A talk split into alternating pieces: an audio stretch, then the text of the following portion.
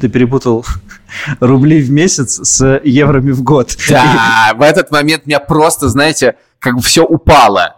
Когда я увидел, что типа руководитель организации не может получать больше нескольких десятков тысяч рублей в месяц, живя в Европе. Причем это была цифра гросс до вычета налогов. Я просто, я был в ужасе.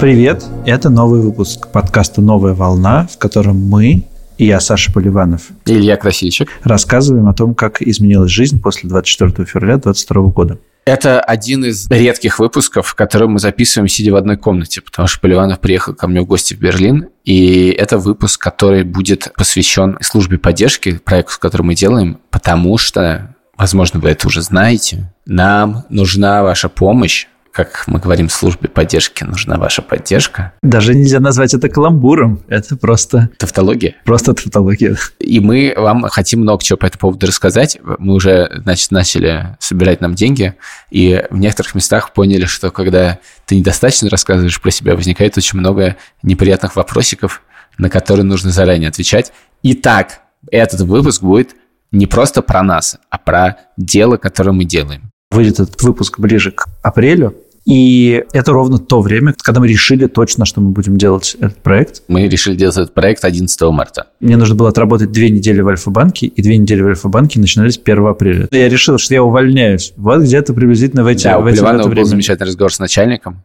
Лешей. С начальником Лешей. Да. Леша, привет! Мой начальник сказал, у меня есть для тебя новость. И я сказал, у меня тоже есть для тебя новость. И он сказал, с какой начнем? Я говорю, ну, давай с моей. Мне как-то не хотелось вот это вот все тянуть. Я говорю, я вот увольняюсь, мы с красильщиком будем делать новый проект. Он говорит, М, понятно. Ну, хорошо, но тогда моя новость не имеет смысла. Я говорю, ну, ладно, скажи, а какая твоя была? Он говорит, ну, я хотел тебе зарплату в полтора раза повысить. И я такой, но это меня не переубедило. С тех пор зарплата Поливана только понижается. Да, но мне на две недели повысили действительно зарплату. И понятно, что я получил ее только две недели, но я выписал ее на бумажку, я помню, и прибавил к этому еще какие-то у нас были гонорары за подкаст «Деньги пришли», и выписал все это в одну строчку, и хотел это запомнить, потому что я подумал, такой зарплаты у меня в обозримом будущем не будет. Весь мой опыт работы в медиа, начиная с 2014 года, до этого был по-другому, э, говорит о том, что зарплаты у них только падают. В «Медузе» у меня было то же самое, что зарплата только падала. Давайте по пунктам. Пункт номер один. Нам действительно нужна поддержка. Пункт номер два. Почему нам нужна поддержка? Расскажем немножко про то, что мы делаем и как это превращается в деньги, которые мы тратим. Служба поддержки, она состоит из медиа, и она состоит, собственно, из службы поддержки, в честь которой она названа. Наше издание, оно существует много где, что на самом деле сильно нам усложняет жизнь, и мы, наверное, будем это как-то менять, что у нас на самом деле есть несколько изданий в одном. С одной стороны, мы есть в Инстаграме, с другой стороны, мы есть в Телеграме, в третьей стороны, мы недавно запустили приложение. Наша медиа в Инстаграме, это, собственно, наверное, главное, что мы делаем, это медиа, которая каждый, каждый, каждый день выпускает материал про, ну, почти всегда это некоторая человеческая история, она обычно из Украины, иногда эти истории из России – но так или иначе, мы это называем «человек и война». Про людей во время войны, которые сильно от нее пострадали. Или герои. Или про людей, которые как-то с этим борются, да. И... и наша в этом смысле большая идея заключается в том, что война – это прежде всего трагедия людей. И прежде всего какие-то человеческие истории – на самом деле, это, наверное, для большинства из нас, кто слушает этот подкаст, первая война, ну так не фоном идущая, а настоящая, в котором мы оказались. Кто-то больше, кто-то меньше, но тем не менее. И, наверное, вы читали много или слушали, или смотрели про войны, ну, там, не знаю, про Вторую мировую войну. И если сейчас смотреть, да, это мемуары, это какие-то фильмы про людей, да, ну, то есть мы воспринимаем во многом эту войну как человеческая трагедия. Но это фиксировалось типа постфактум, то, что мы читаем. А мы хотим это э, фиксировать в реальном времени И мы хотим это не только рассказывать, но, как я сказал, фиксировать. То есть те истории, которые мы рассказываем, отправляются системно в... Эта организация называется Центр гражданских свобод, украинская, которая, в частности, много чего делает, но она фиксирует преступления российской армии, для того, чтобы в будущем это легло в основу процессов против, э, собственно, преступников. Будем надеяться, что они будут. И эта, собственно, организация, она среди трех организаций, которая получила Нобелевскую премию в прошлом году.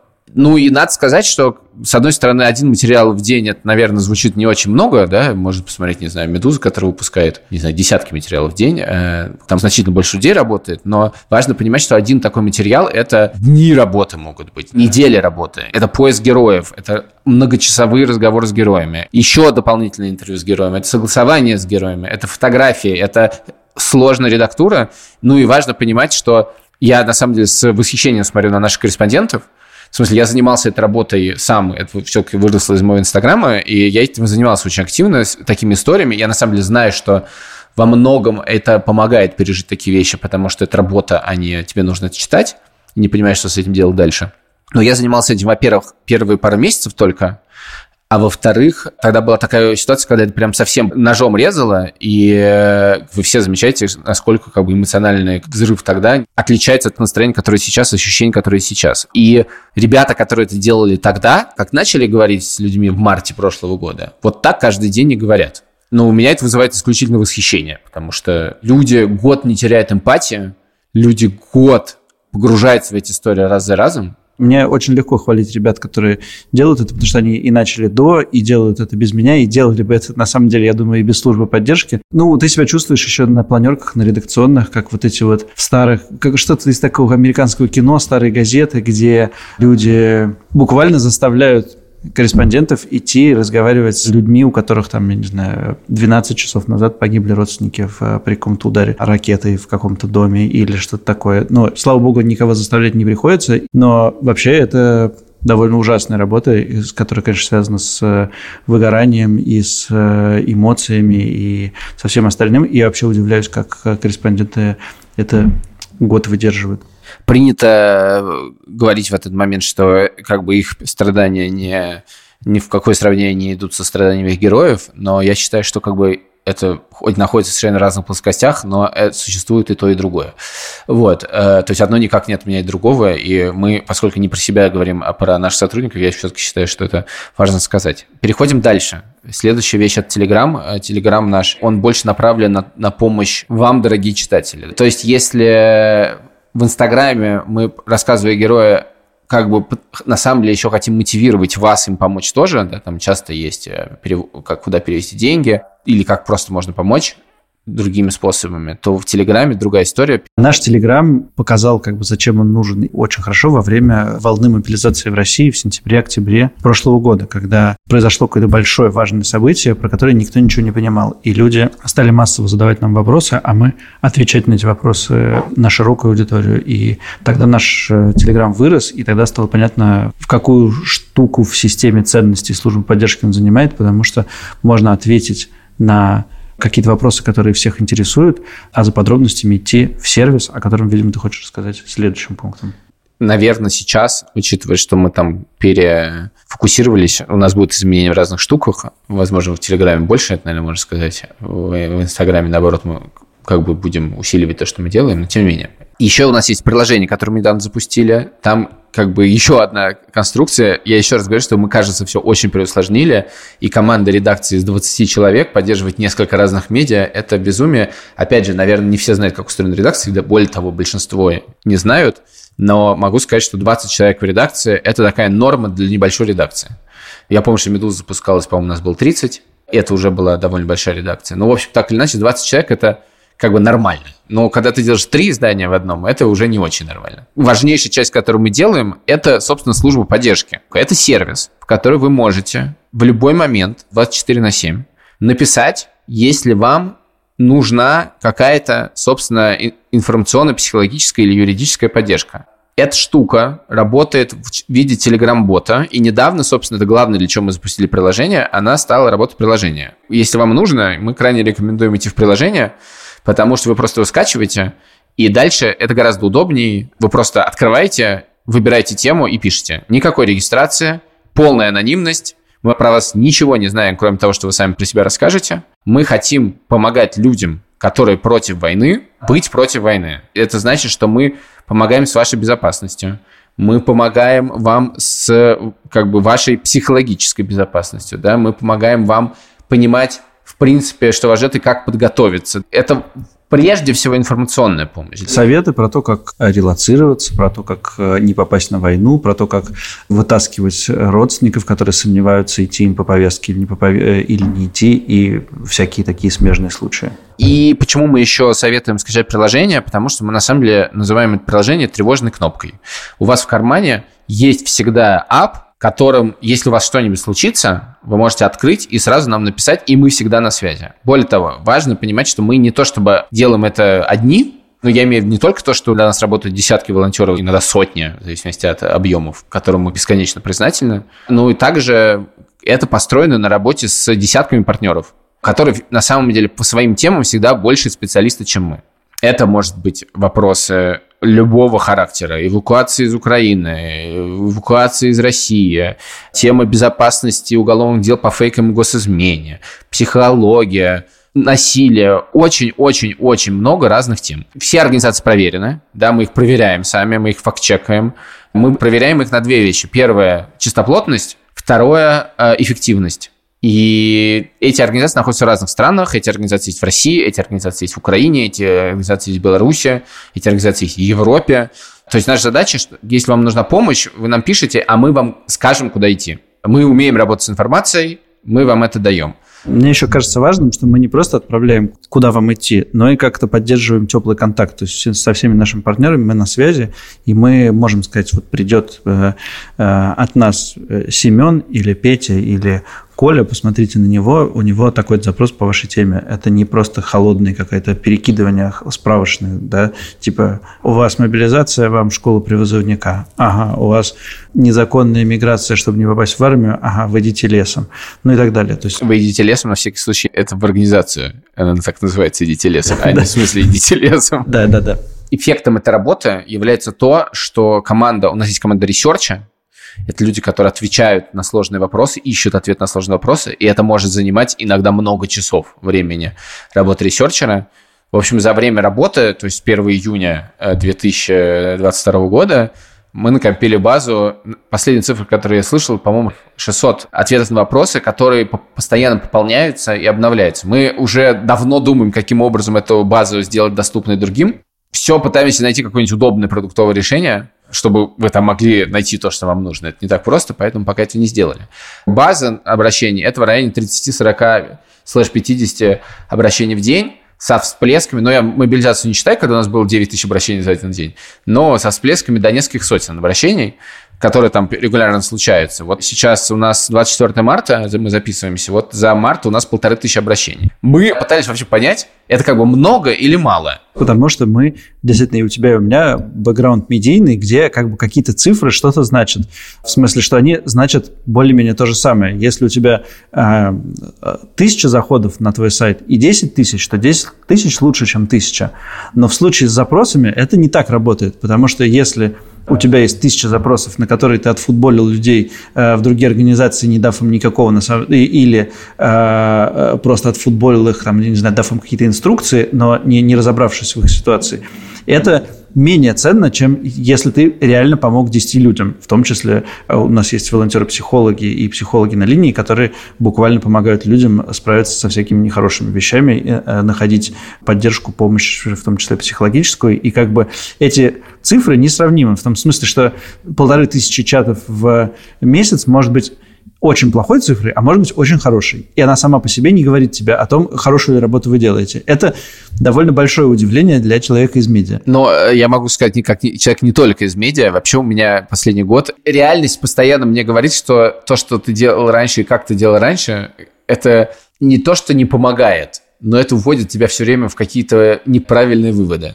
Например, я делал сервис, назывался Яндекс, называется по-прежнему Яндекс Лавка. Там есть саппорт, но тем не менее, ты считаешь количество заказов. А тут тоже как бы некоторые клиенты, которые тебе пишут.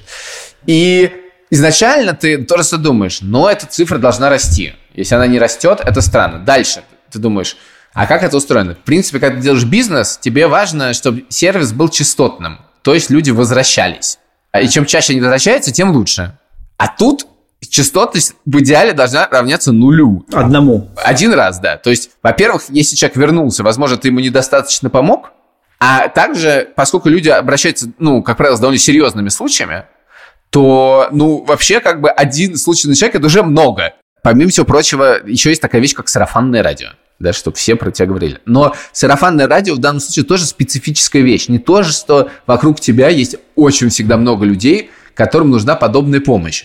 Да, то есть, наверное, она как-то работает, но она не может работать настолько. И главное, что я все пытался понять, много это или мало, и в какой-то момент, дело в том, что очень сложно, да, это анонимные запросы, и читаешь все это, и этим занимается довольно много людей. У нас не очень большая благотворительная организация, там работает 15 человек, но все равно как бы это какая-то постоянная работа, фоновая. И в какой-то момент мы сделали закрытый канал Slack, где э, без упоминания каких-то супер подробностей, да, что все равно нельзя идентифицировать человека, рассказывается некоторая история, что происходит. И это, ребята, очень тяжело. Ну, родители пишут про девочку, которая в детском саду сказала, что война это плохо. И ее начали чморить, и родители начали чморить, и родители пишут, спрашивают, что как бы в этой ситуации можно сделать. Другая ситуация. В детском саду милитаристский утренник. И родители пишут, как от этого можно отбояриться. Дальше. Очень много сейчас запросов про солдат, которые оставили службу, их объявили в розыск, и они пытаются понять, как им, собственно, свалить. Люди приводят с обысками. Людям дают статьи, а важно понимать, вот у меня, например, есть статья по фейкам, и, ну, во-первых, вокруг меня много людей, которые думают так же. Во-вторых, я вообще-то не в России. А есть люди, у которых есть статьи там по дискредитации, только вокруг них нет людей, которые их могут поддержать и они в России. И ужас, который они испытывают, ну, мне страшно вообще представить. Я не могу этого себе представить. Представляете, вам грозит государство за то, что вы просто на стороне добра, и вокруг вас нет никого, кто может вас поддержать. И так каждый день, ребят. Я вспоминаю истории, даже не те, которые в этом чате, которые ты назвал, а те истории, которые мы потом опубликовали с разрешения людей. То есть они пришли к нам с каким-то вопросом, мы понимали, что это какая-то феноменальная история, которую хочется, чтобы узнали большее количество людей. И дальше переписываемся с этим человеком, и в результате получается публикация, как, например, а, публикация про женщину, которая переписывается с российским политзаключенным, который сел э, как раз по фейкам или дискредитации. И это какая-то очень трогательная история. Или человек, который незаконно переходил латвийскую границу, и он рассказывал в подробностях, как он это делал, и как он сидел и ждал латвийских пограничников, значит, с бутылкой водки, и про то, как он сейчас живет. И регулярно люди рассказывают нам свои истории, за что мы им ужасно благодарны. А мы это превращаем в такие материалы, которые прочитали там десятки тысяч человек, иногда сотни тысяч человек. В целом, как бы обобщая все, что мы сказали, что мы делаем? Мы антивоенный проект, который занимается помощью, поддержкой и каким-то рассказом правды о войне на таком низовом человеческом уровне. И это для нас какая-то самая важная штука, потому что война очень часто это заявление Путина, заявление Зеленского, заявление НАТО, какие-то э, поставки вооружений, линия фронта куда-то смещается, ты как будто бы карту мира смотришь, и там что-то происходит, такой очень э, масштаб далекий. А мы хотим специально опуститься на землю и посмотреть, что происходит с конкретным конкретными людьми, и это, вот, как сказал правильно Илья, кажется по-прежнему нам самым важным, что когда ты сравниваешь э, какая-то идея о каком-то, значит, НАТО, какие-то, значит, западные ценности и что-то такое, какие-то нелепые попытки объяснить, зачем эта война нужна, с одной стороны, а с другой стороны, ты видишь конкретного человека, который потерял дом, родственников. У нас вот есть, недавно выходил материал про человека, который дважды попал в плен под Иловайском, когда война только начиналась в 2014 году, и сейчас в Мариуполе. Э, да, ну вот такие истории. И на чаше весов очевидно, что эти человеческие истории для меня и для всех, кто у нас работает, кажется, что очевидно перевешивают. Мы работаем в очень странной организации, которую все судят немножко со своего опыта. Мы не скрываем, что у нас работало до недавнего времени около 50 человек. И люди, журналисты, с которыми я общаюсь, они говорят, вау, 50 человек, это же очень-очень много. И это прям просто дофига. А люди, которые из НКО, тоже рассказывают своим друзьям из НКО, и что у нас 50 человек, и все говорят, ого, 50 человек, ничего себе. А мы как бы сочетаем э, в себе и то, и другое, и поэтому если разделить все на два, то получается, что ресурсов везде всегда не хватает. Но с какой-то публичной точки зрения это невозможно защитить. Кажется, что 50 человек – это реально много. Да, я должен сказать, что я живу в постоянной тревоге, даже не тревоге, это такая бесконечная, давящая меня мысль, как человек, отвечающего за бюджеты, за поиск этих денег постоянные, а их надо искать все время, что мы очень много тратим. Во-первых, невозможно всегда себе ответить на вопрос, а много или мало. Сложно это оценивать. Сейчас я все-таки расскажу, как мы это оцениваем, потому что мы придумали все-таки какую-то систему. Но дело в том, что как бы эта мысль, она не только менеджерская, она такая идеологическая, потому что когда ты тратишь денег меньше, как бы, чем это стоит, ты понимаешь, что это некоторая инвестиции важное дело, да, то есть ты не должен на нем зарабатывать. А когда тратишь слишком много денег, это как бы общее дело дискредитирует, потому что как бы зачем ты это делаешь тогда? Но при этом я понимаю, что также нужно людям платить зарплаты, на которые а, они могут жить, б, все-таки есть некоторый рынок, как ни странно, подобных организаций, и должны в них работать, получая более-менее сравнимые зарплаты. На самом деле мы придумали систему, она тупая максимально. Мы просто периодически ходим по э, разным коллегам и примерно замеряем их, э, сколько примерно они платят для разных типов работы, а также иногда ходим к нашим донорам, а у нас есть доноры, это о, ужас западной организации, мы не берем денег у российских меценатов, э, у российских организаций, не знаю, что такое российская организация, которая, правда, могут давать деньги, вот, и меценаты тоже особенно на горизонте не появляются. И у доноров мы спрашиваем, поскольку они много кому дают деньги, о, ужас. Какие примерно вилки бюджетов, и опять же таким образом устроены типа, на типы работы в разных организациях. И сравниваем это. И надо сказать, что один раз действительно для меня была ситуация не очень приятная, когда мы пришли, и выяснилось, что намного где больше мы тратим. Это, мы это скорректировали. Это было довольно болезненно но мы это скорректировали. Сначала это было более болезненно, потому что ты перепутал рубли в месяц с евроми в год. Да, в этот момент меня просто, знаете, как бы все упало когда я увидел, что типа руководитель организации не может получать больше нескольких десятков тысяч рублей в месяц, живя в Европе. Причем это была цифра гросс до вычета налогов. Я просто, я был в ужасе. Это оказалось несколько десятков тысяч евро в год действительно до уплаты налогов, а не рублей в месяц. Угу. Очень интересное занятие, когда, ну, интересное, оно на самом деле такое спортивное в некотором роде, когда ты должен каждый месяц оббегать какое-то количество людей и сказать, слушайте, нужны деньги, у нас просто заканчиваются, и у нас есть еще два месяца, но кажется уже на полтора, и кажется еще. И сейчас мы столкнулись с ситуацией просто полторы недели назад, к нам пришел наш операционный директор и сказал, ребят, все, горизонт закончился, этого горизонта больше нет, и все, что мы видим дальше, говорит нам о том, что нам нужно срезать зарплаты, э, срезать э, людей, и надо сделать это сейчас. Я все бодрым голосом говорю, но мне кажется, это бодрость – это защита от стресса, потому что мы реально, нам надо было за 4 дня понять, сколько людей мы уволим, и не услышите, что это какая-то жалоба, потому что реально плохо людям, которых мы уволили. Просто это, конечно, жесть, когда нужно за сутки сказать, что нам, мы должны расстаться людям 12 человек. Это, опять же, не по поводу нашего стресса, а просто как бы страшно представить, какое это удар по людям, удар по людям, которые остались. И, конечно, это очень тяжело. Мы проходим сейчас через ну, реально сложный период. Давайте перейдем к некоторым э, цифрам. У нас работает порядка 40 человек сейчас. Наш бюджет составляет, это вызвало сейчас некоторый скандал, но сейчас объясню, мне кажется, это была скорее проблема коммуникации, чем проблема цифр. Бюджет наш составляет порядка 100 тысяч евро в месяц, и когда ты читаешь наши материалы, да, или видишь помощь, то, ну, понятно, что для человека 100 тысяч евро в месяц – это большая сумма.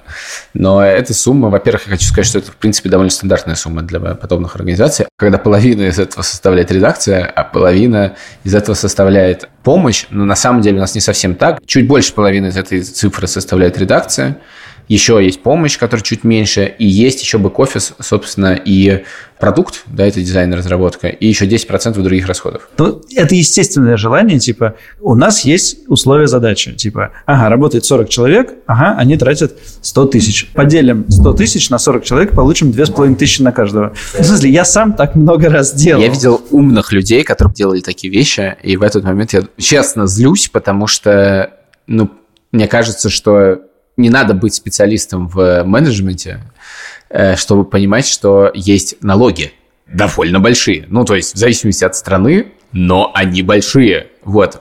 И, как я сказал, что мы зарплаты держим в рынке, за исключением собственных. Моя зарплата вообще на минимуме в последнее время. Мне, мне кажется, что если... Это, это, опять же, естественная человеческая реакция. Если вы работаете в организации, которая не зарабатывает денег, то вы должны страдать. Вы должны мало получать и питаться не знаю, гречкой. Мне кажется, так устроен человеческий мозг. В смысле, я тоже, наверное, так могу в первую секунду подумать. Потом как бы начинаются какие-то дополнительные штуки.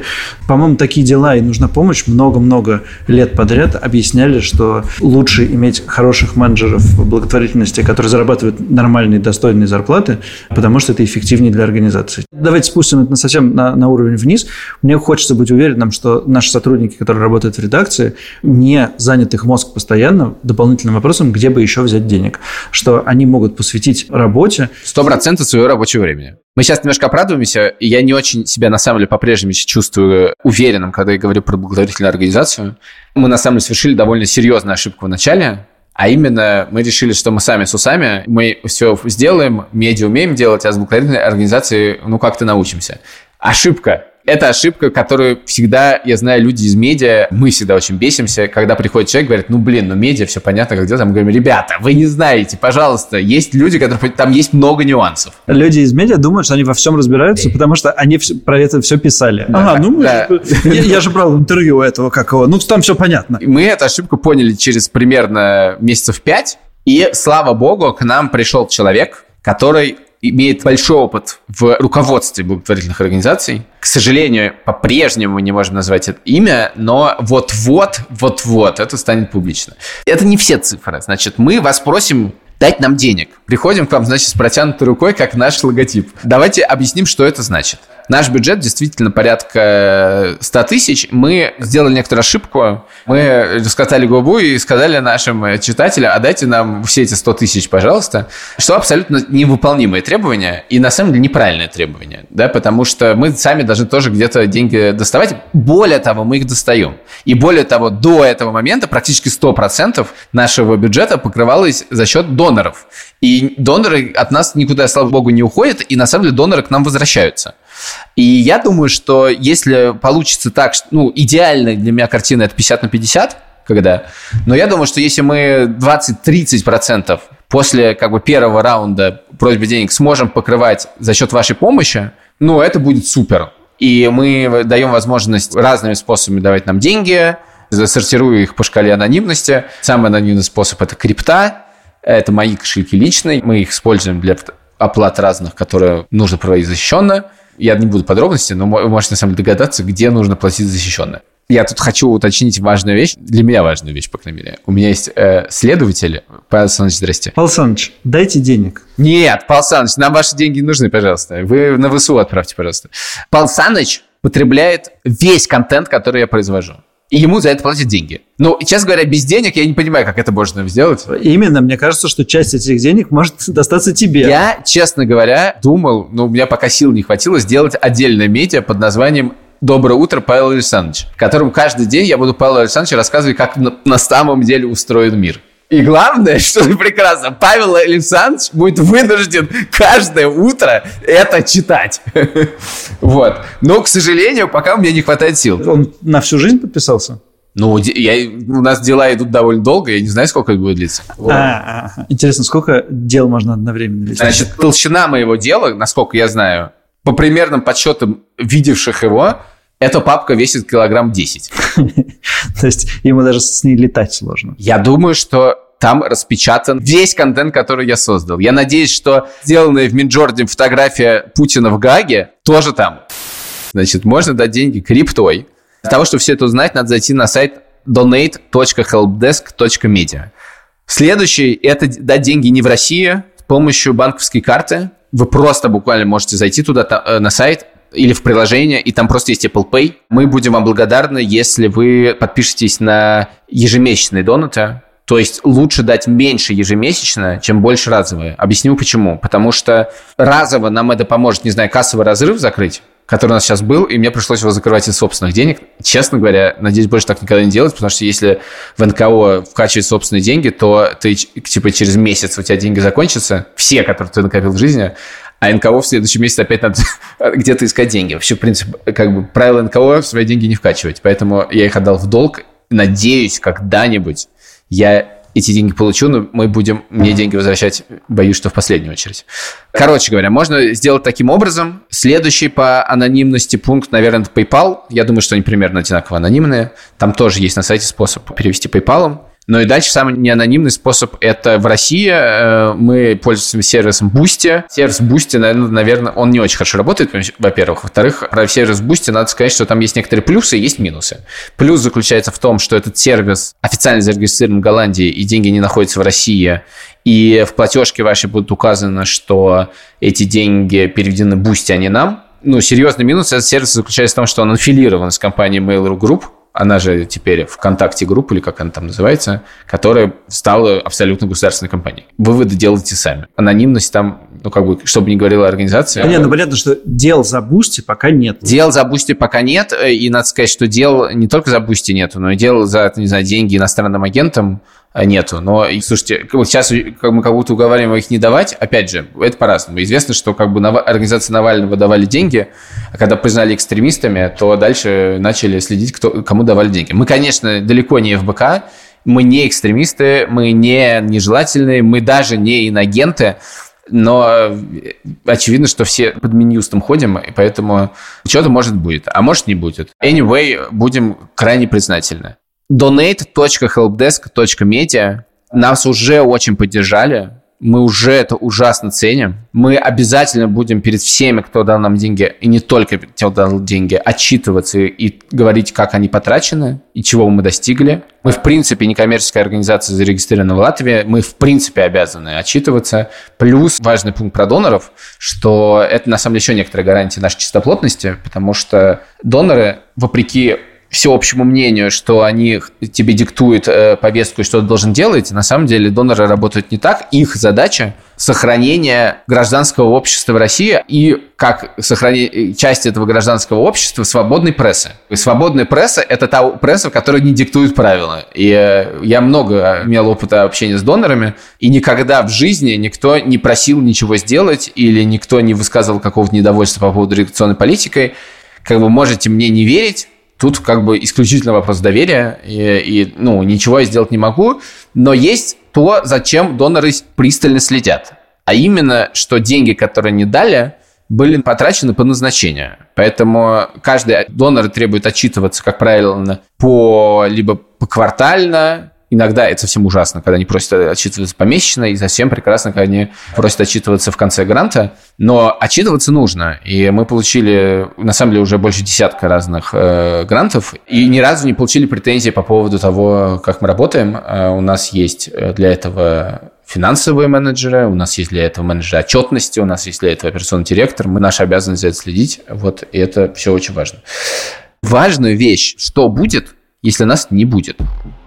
Безусловно, на нас свет клином не сошелся. Безусловно, это не та вещь, из-за отсутствия которой мир рухнет. Я думаю, что мы один из кус... я надеюсь, что мы один из кусочков некоторого мира, который какому-то количеству людей позволяет не опускать руки в этом ужасе, которые могут получить помощь, или про которых узнают другие люди, или которые могут понять, что они могут тоже как-то помочь другим вообще выяснили, что на самом деле больше нашей аудитории не нужна помощь, они хотят помогать. На самом деле очень поднимает веру в человечество.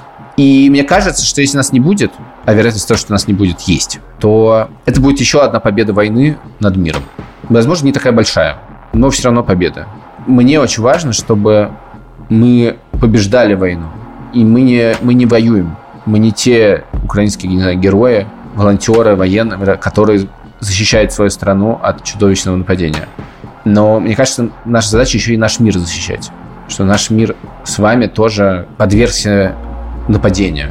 И у нас не так много, как мы видим, способов его защитить. Мне кажется, это один из них. Если вам тоже так кажется, вы имеете полное право думать по-другому, то я надеюсь, что нам по пути, и даже ваши, не знаю, 100-300 рублей, 5-10 евро, ну, кому как, сколько может, нам очень могут помочь. Спасибо. Мы делаем подкаст вместе со студией подкастов «Либо-либо». Спасибо большое нашему звукорежиссеру Имдару Фатахову. Это не было, не было, это не было игрой. Ты ведь помнишь, как плавилась мантия под нашей кожей корой? Ветер дует, и волны гладят Место разломано, оно до сих пор горит. Я прошу их жалеть и тебя, мой навеки уплывший Навеки отдельный материк